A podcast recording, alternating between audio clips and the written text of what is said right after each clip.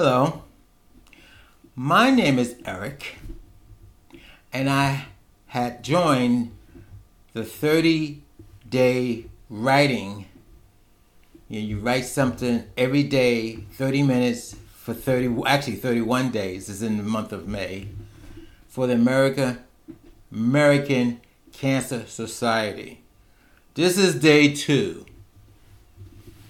This is what I wrote for day two, guys. Welcome to the craziness that lives inside my head. Somebody to say it's okay not to be okay. It's okay not to be okay. So, in August, I blew out my. Well, let me go. Let me let me go back. Some of you heard some of this stuff. Anyway, I'm gonna go back. In August 2019, I blew out my right knee doing 15,000 steps a day, which included working out at the gym five days a week. I got down to my lowest weight of 200 pounds. The knee doctor examined both my knees and reported that both knees were bone on bone. But my right knee was the worst.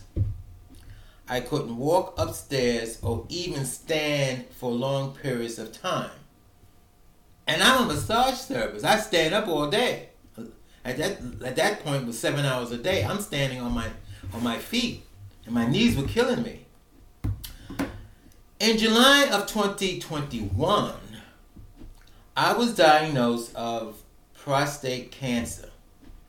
I went through an MRI and had a biopsy done. The cancer was confined within the prostate, and I've opted for the active surveillance. The thought of having surgery to remove my prostate or radiation treatment was not something I wanted to do. In October 2021, a friend who replaced his knee with a Jiffy knee convinced me to do the same. I got a January appointment for the operation. In December 2021, my PSA went up to a score of 10. I had another biopsy, another MRI, and even another, you know, MRI for a bone scan, and to make sure that the confined prostate cancer was still confined and it didn't metastasize.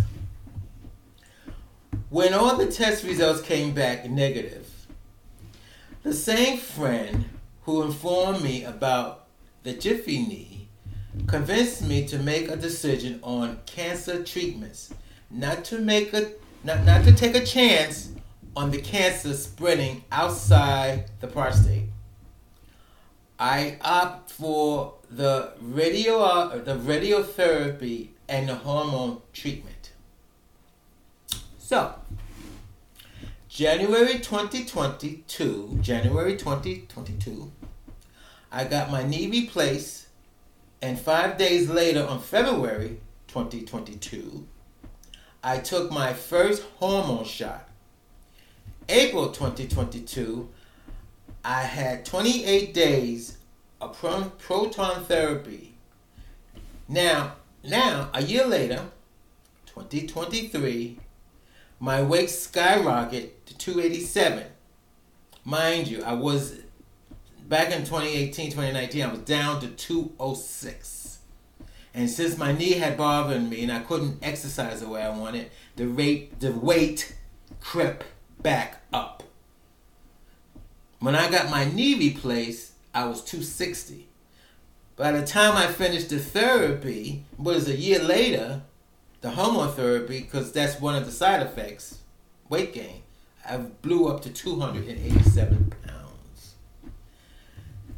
And no sex drive, which makes me think I should have stayed with the active surveillance.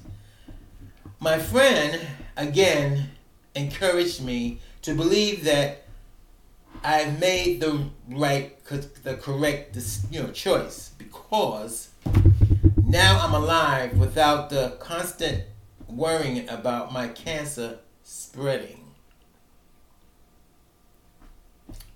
That was day two of this writing challenge. My name is Eric, and thank you for listening to the craziness that lives inside my head.